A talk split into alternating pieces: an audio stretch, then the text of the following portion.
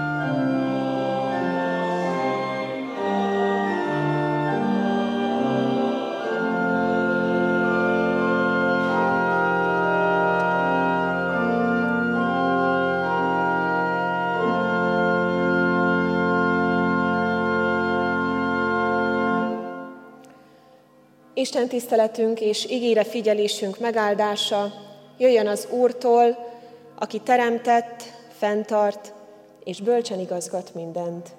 Ámen. Helyünkön maradva csendesedjünk el és imádkozzunk. Mindenható Istenünk, édesatyánk az Úr Jézus Krisztusban.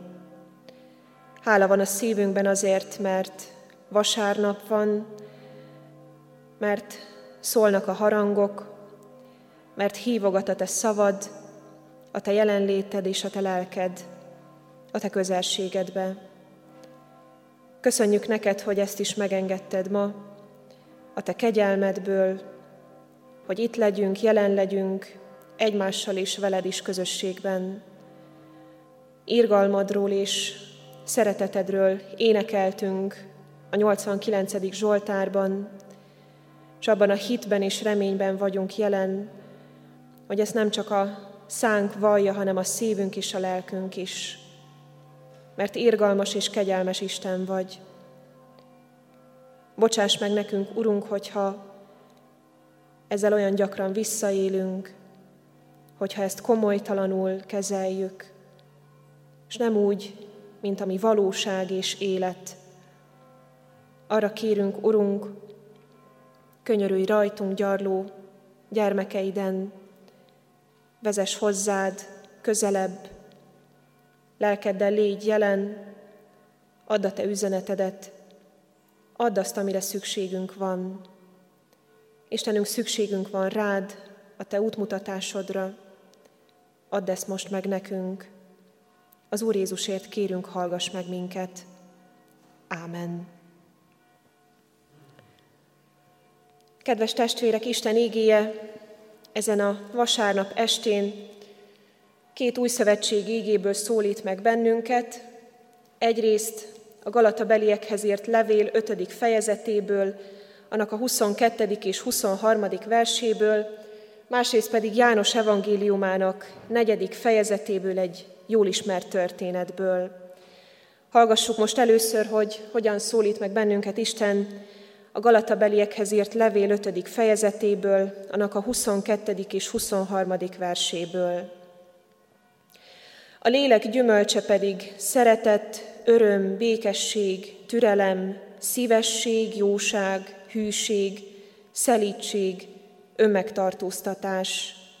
Az ilyenek ellen nincs törvény.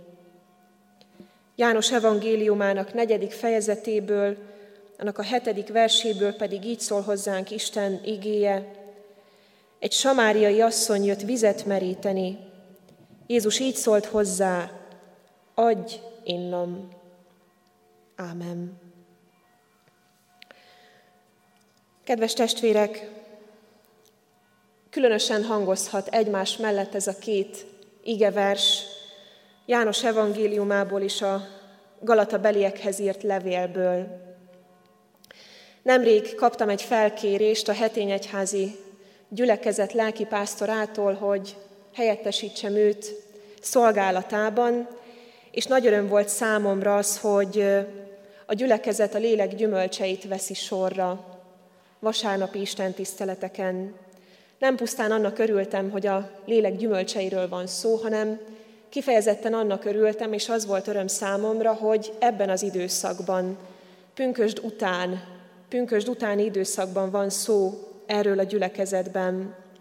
Azért, mert az elmúlt hónapokban nagyon sokat foglalkoztatott az a gondolat, hogy karácsony és a húsvéti ünnepkört olyan szépen megelőzi egy felkészülési időszak, ott van az advent, ott van a bőjti időszak, az embert segíti az ünnepre való készülődésben, hangulódásban, és talán még abban is segít, hogy az ünnep egy-két nap elmúltával az ember szívéből ne tűnjön el, hanem hetekig, hónapokig ott dolgozzon az ember lelkében.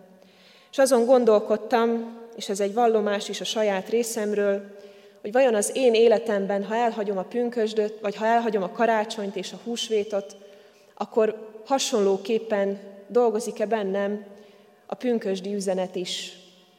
Meg kell valljam, hogy sokszor nem így van.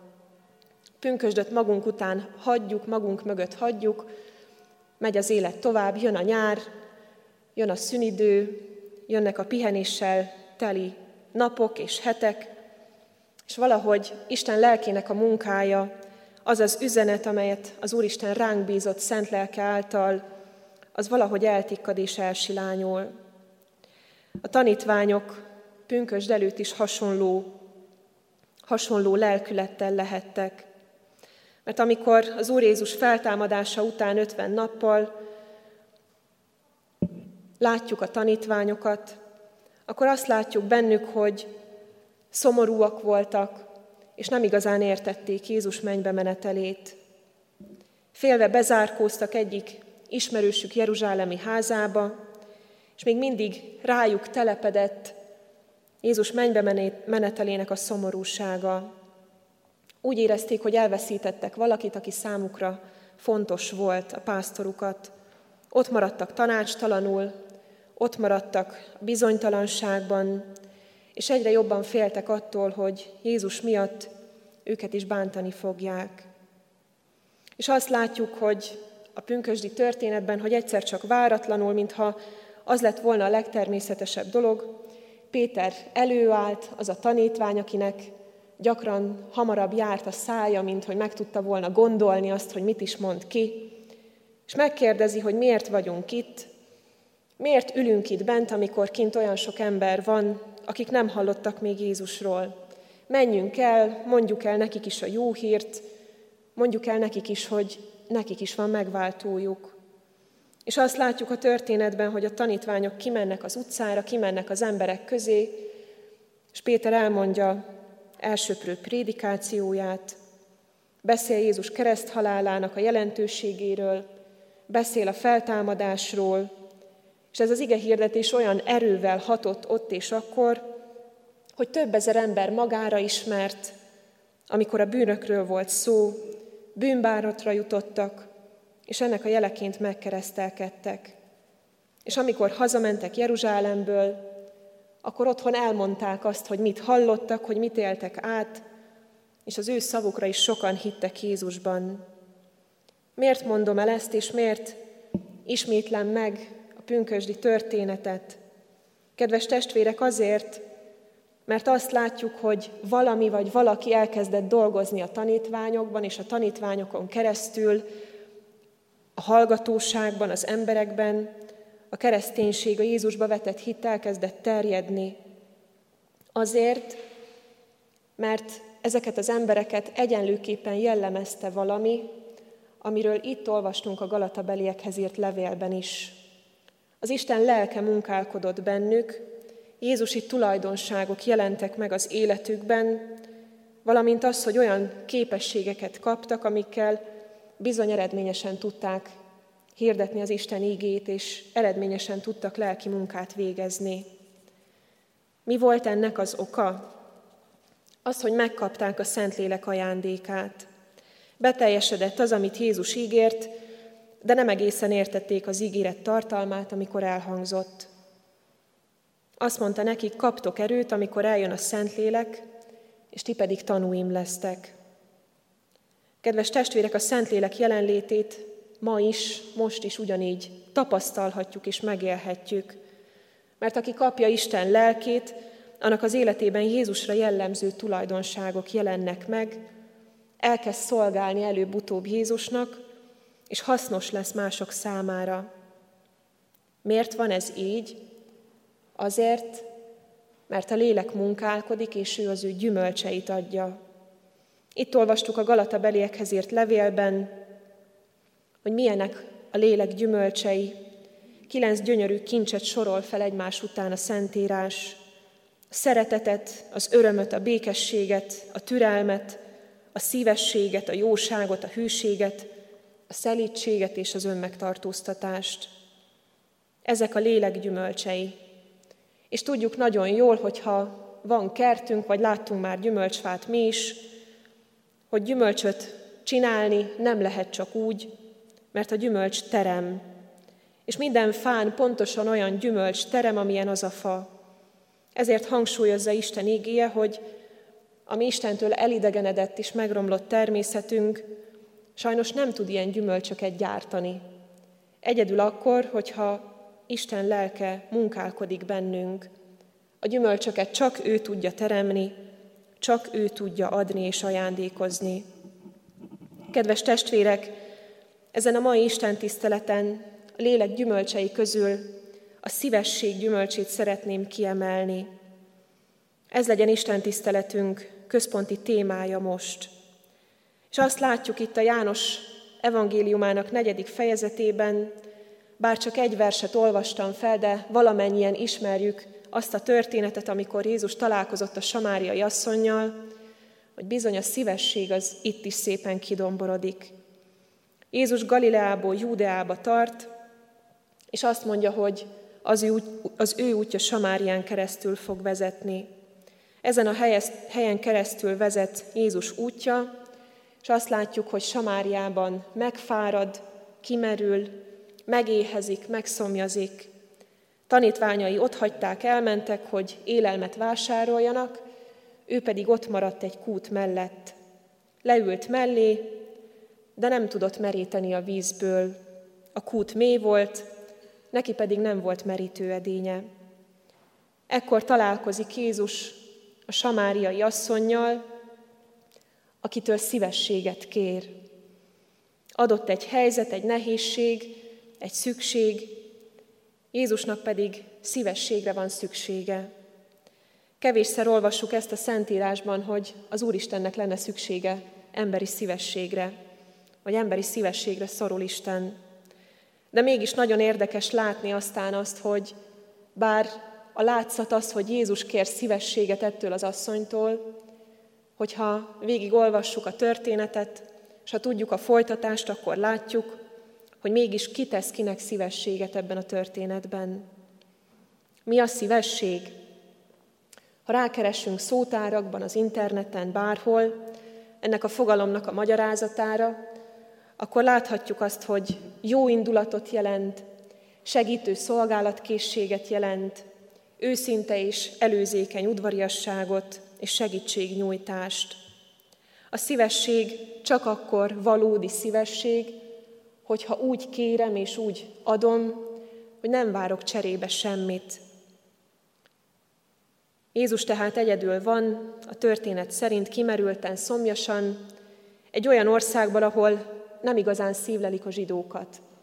Ez már önmagában megér egy kitérőt itt ebben a történetben, hiszen a zsidók és a samáriaiak nem ápoltak túl jó viszonyt egymással, nem fogadták el Krisztust, nem fogadták el a profétákat, csak Mózes írásait, Mózes öt könyvét és a törvényt, ők valahogy nem tudtak tovább haladni az életben. És mégis azt látjuk, hogy Jézus elmegy ebbe az országba, elmegy Samáriába azért, mert dolga van ott, és megszólít egy asszonyt. Egy asszony a városból, aki a mindennapi munkáját végzi, aki nem fáradt, aki nem kimerült, aki otthon van, akinek van merítőedénye is, és ez a két ember találkozik. A látszat az ebben a történetben, hogy Jézus az, aki segítségre szorul, aki szívességet kér tőle, adj innom, a valóság pedig az, hogy az asszony kap segítséget, szívességet. Kedves testvérek, hogyan állunk mi a szívesség dolgában? Szoktunk-e szívességet tenni másoknak, vagy szívességet kérni másoktól? Tudunk-e szívességet kérni? Van-e merszünk szívességet kérni? Vagy ez kellemetlen, netán ahogyan a mai köznyelv mondja, ciki napjainkban? Kellemetlen sokszor. Mert amikor szívességet kérek a másiktól, akkor abban vállalom a gyengeségemet, vállalom az őszinte emberi lényemet, vállalom a hiányosságaimat. De ugyanígy, amikor szívességet teszek másoknak, akkor is vállalnom kell őszintén magam. Sajnos azt tapasztaljuk, azt látjuk, ahogy haladunk előre az életben, a szívesség lángja is úgy kezd kialudni. De milyen jó, hogy Isten ígéje vezet és formál bennünket. És azt halljuk a történetben, hogy Jézus kér. Az asszony megdöbben, és itt egy másik kulcsmotívum ebben a történetben, hiszen az asszony megkérdezi, hogy te zsidó létedre tőlem kérsz inni. Látjuk ebben a két nép közötti nagy elidegenedést, ami később gyűlölet is lett, és emellett látjuk azt a társadalmi berendezkedődést, berendezkedődést ami az akkori világot jellemezte. Egy idegen férfi az útszélén nem szólíthatott meg csak úgy egy nőt. És ezt a nő a szemére is veti Jézusnak. Mit képzelsz magadról? És azt látjuk Jézus szándékában, az ő szavaiban, az asszonyhoz való fordulásában, hogy tovább megy, nem hagyja faképnél, hanem a segítségére van. Jézus tudja azt, hogy az asszonynak segítségre van szüksége, és élő vizet kínál neki. Kedves testvérek, nem szoktunk-e mi is abba a hibába esni, hogy nem élünk ezzel a lehetőséggel. Nem szoktuk-e mi is kérdezni magunktól, hogy miért kérjek? Nem szoktuk-e mi is azt mondani magunkban, hogy á, biztosan úgysem segít, Miért segíteni, miért adni, ki ő nekem, úgy se tudja viszonozni. Kétféle síkon folyik a történet, egyrészt a látható oldalon, másrészt pedig a láthatatlanon. Ami látszik az az, hogy egy fáradt férfi, akinek nincs edénye, nincs vize, sőt nincs semmije, szomjazik és segítséget kér. Ami nem látszik még a történetben, az az, hogy láthatatlan módon, az asszony számára még felismerhetetlen módon, de ő az Isten fia, a megváltó, aki örök életet szerez neki is.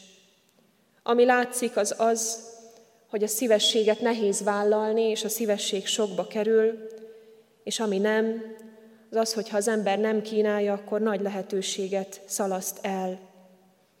Kedves testvérek, az elrontott dolgok felismerése előtt nem is tudjuk, mit kell helyre tenni. Jézus tudja, Jézus a samáriai asszonyjal találkozva is tudja azt, hogy mit kell helyre tenni az életében, és a szívesség gyümölcsét használja azért, hogy a közelében legyen. Jézus megtanítja ma nekünk is, hogy miért kell és miért érdemes egymásra odafigyelni. Mert van, ami látszik, és van, ami nem látszik az ember életében. Van, ami látszik, de a látszat néha csal. Van, aki nem szorul a szívességünkre, de mégis ránk van szüksége. És csak így tudunk egymásnak szíves szeretettel szolgálni, ha megismerjük és felismerjük azt, aki jött, hogy megkeresse és megtartsa, mi elveszett. Azért jött Jézus, hogy élő vízzel kínálja meg az embereket.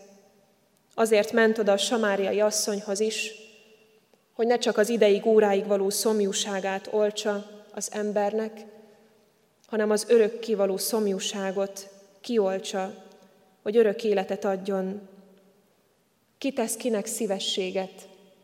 A látszat az, hogy Jézus kér szívességet az asszonytól, de a valóság mégis az, hogy a legnagyobb szívességet Jézus Krisztus kínálja nekünk, és neki is. Kedves testvérek, nem tudhatjuk, hogy ki hogyan állott a kutak mellett.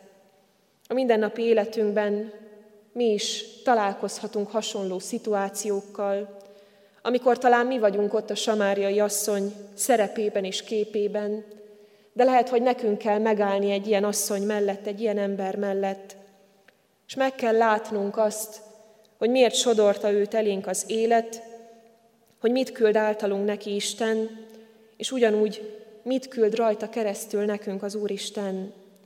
Ma ezt az igét küldi nekünk az Úr, és abban bátorít bennünket, hogy éljünk Isten lelkének ajándékaival, éljünk az ő közelében, az ő jelenlétében, és a pünkösdi lélek legyen az, amely munkálja bennünk az ő gyümölcseit, hogy valóban élni tudjunk az élő vízzel, és hogy másokat is meg tudjunk kínálni ezzel. Ámen. Kedves testvérek, Isten ígére válaszképpen énekeljük a 821. dicséret első és második versét, a 821. dicséretünket, amely így kezdődik, Isten szívén megpihenve, forjon szívünk egybe hát. Az első és második versét énekeljük.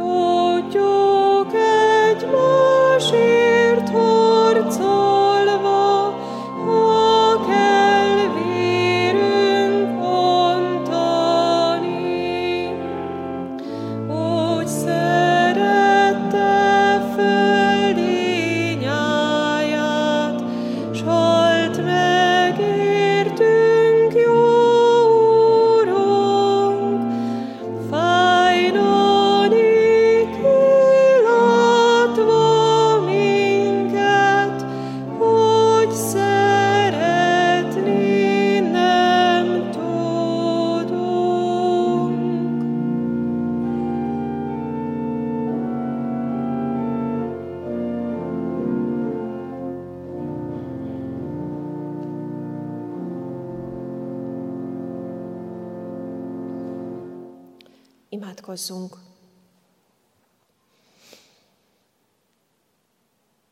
Istenünk, áldunk és magasztalunk téged a te nagyságodért, a te hatalmadért, mert van hatalmad arra, és meg is cselekszed, hogy az életünket megváltsd és kihozd a kárhozatból. Dicsérünk téged, Istenünk, kegyelmedért és irgalmadért, amelyet nekünk adtál a Te fiadban. Köszönjük neked, Istenünk, hogy ha veled kapcsolatban vagyunk, hogyha engedjük, hogy az életünket formáld, a kezedbe vedd, és a Te terved szerint irányítsd, akkor meg nem szomjazunk, hiszen élő víz lehet a miénk. Istenünk, itt állunk előtted, hisszük és valljunk, hogy látod azt, hogy mi van a szívünkben, hogy mit hordozunk magunkban. Látod, Urunk, azt, hogy honnan jöttünk, és hogy merre tartunk. Arra kérünk, Istenünk, hogy légy velünk, légy jelen az életünkben, munkálkodj, és vezess bennünket hitünk gyarapodására, és a benned való reménység erősödésére. Istenünk, sokszor nekünk is meg kell állnunk olyan kutak mellett, ahol Jézus Krisztus is megállt Samáriában. Segíts nekünk, hogy felismerjük, hogy mi dolgunk van ott. Segíts felismernünk azt, amikor a mi szívességünkre és a mi kedvességünkre, a mi jó indulatunkra és jó akaratunkra van szüksége a másiknak. És addurunk a te lelkedet, addurunk a te munkálkodásodat, hogy mi magunk is fel tudjuk ismerni, amikor mi vagyunk olyan szerepben, mint a samáriai asszony, aki segítségre szorul. Dolgoz bennünk a te lelked által, építsd bennünk a benned való hitet, hogy az ilyen helyzetekben belét kapaszkodva, megállva, te felé tudjunk nézni, és úgy tudjunk cselekedni, úgy tudjunk gondolkodni, úgy tudjunk önmagunkra és a másik emberre tekinteni, ahogyan azt te kívánod. Istenünk, hálát adunk neked közösségünkért, hálát adunk azért, hogy most itt dicsérhetünk téged templomunkban. Arra kérünk, hogy a következő napokban, hetekben is ez a lelkület legyen bennünk, a te dicséreted és magasztalásod. Áld meg életünket, közösségünket, gyülekezetünket, légy velünk a következő időszakok programjaiban, légy velünk gyülekezeti táborunkban, légy velünk a tanév előkészítésében, légy velünk minden dolgunkban. Ámen. Fennállva mondjuk el az Úr Jézus Krisztustól tanult imádságot. Mi atyánk, aki a mennyekben vagy, szenteltessék meg a te neved. Jöjjön el a te országod, legyen meg a te akaratod, amint a mennyben, úgy a földön is. Mindennapi kenyerünket add meg nékünk ma, és bocsásd meg védkeinket, miképpen mi is megbocsátunk az ellenünk védkezőknek, és ne vigy minket kísértésbe, de szabadíts meg a gonosztól, mert Téd az ország, a hatalom és a dicsőség mindörökké. Ámen. Fogadjuk Isten áldását. Az Úr Jézus Krisztus kegyelme, Isten szeretete és a Szentlélek közössége legyen és maradjon minnyájunkkal. Ámen. Foglaljunk helyet, kedves testvéreink! Gyülekezetünk aktuális programjairól és híreiről a kiáratoknál található hirdetőlapokon olvashatunk és találhatunk információt, vigyünk magunkkal bátran, és mi is legyünk ilyen formában részesei gyülekezetünk életének, tudjuk azt, hogy mi történik. Isten tiszteletünk végén pedig a 287. dicséretet énekeljük, annak minden verszakával, 287. dicséretet, amely így kezdődik, adjunk hálákat az Atya Istennek, mennek és földnek, szent teremtőjének.